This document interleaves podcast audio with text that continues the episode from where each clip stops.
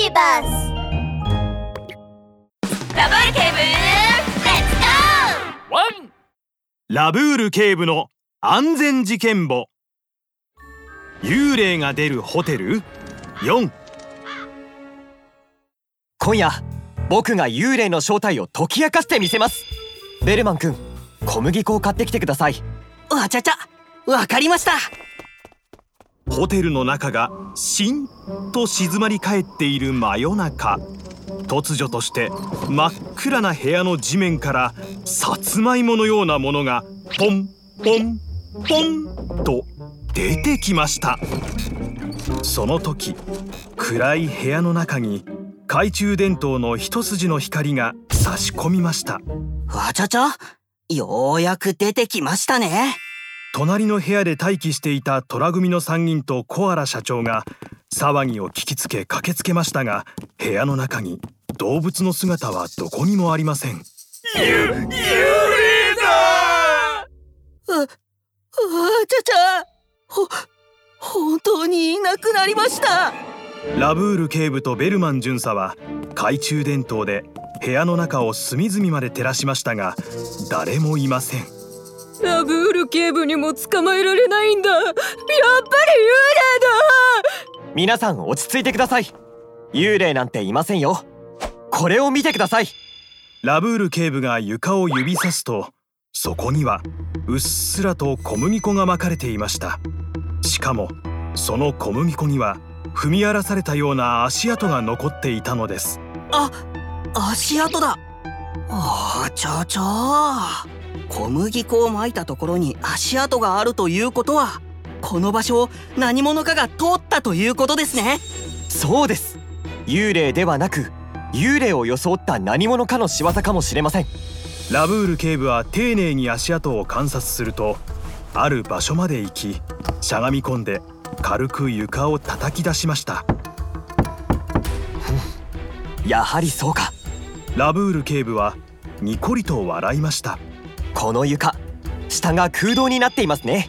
そう言ってラブール警部が床をひっくり返すと、下から隠し通路が現れました。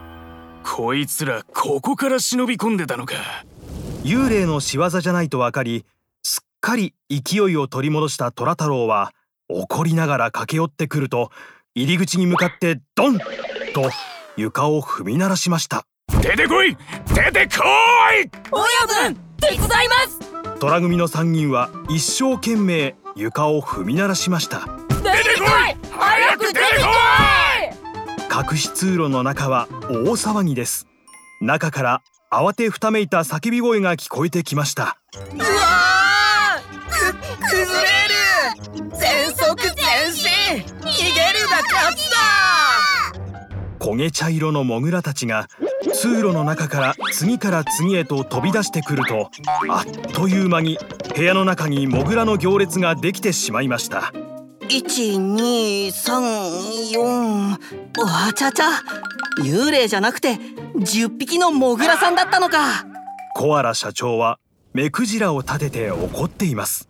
どうして幽霊のふりなんてしてたんだ。幽霊？そんなことしてないよ。モグラは暑いのが苦手だから。夜は外に出るけどね。このホテルすごいんだよ。シャンデリアのブランコに池のプール、それに広い庭もあるんだ。ベルマン巡査ははっと思いつきました。あちゃちゃ、つまり空き部屋から聞こえてきたっていう幽霊の正体は、モグラさんたちがホテルで遊んでいた音だったんですね。夜遊んだっていいじゃないか。こっちこそ騒がしくて迷惑してるんだよ。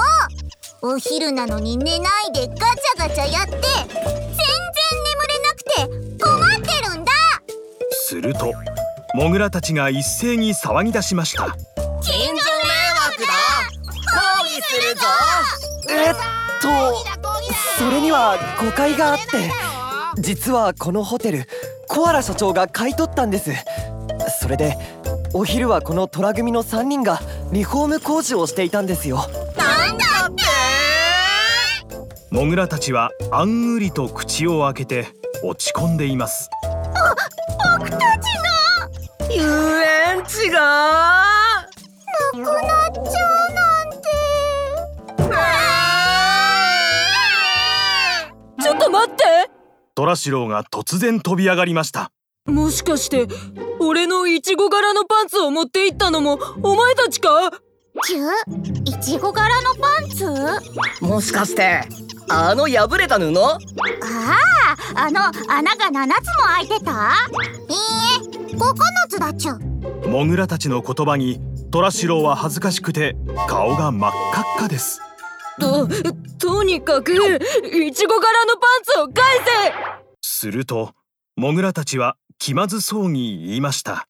このホテルは廃墟みたいだったから、中にあるものも全部捨てられたものなんだと思って。キャンプファイヤーの時に燃やしちゃったよ。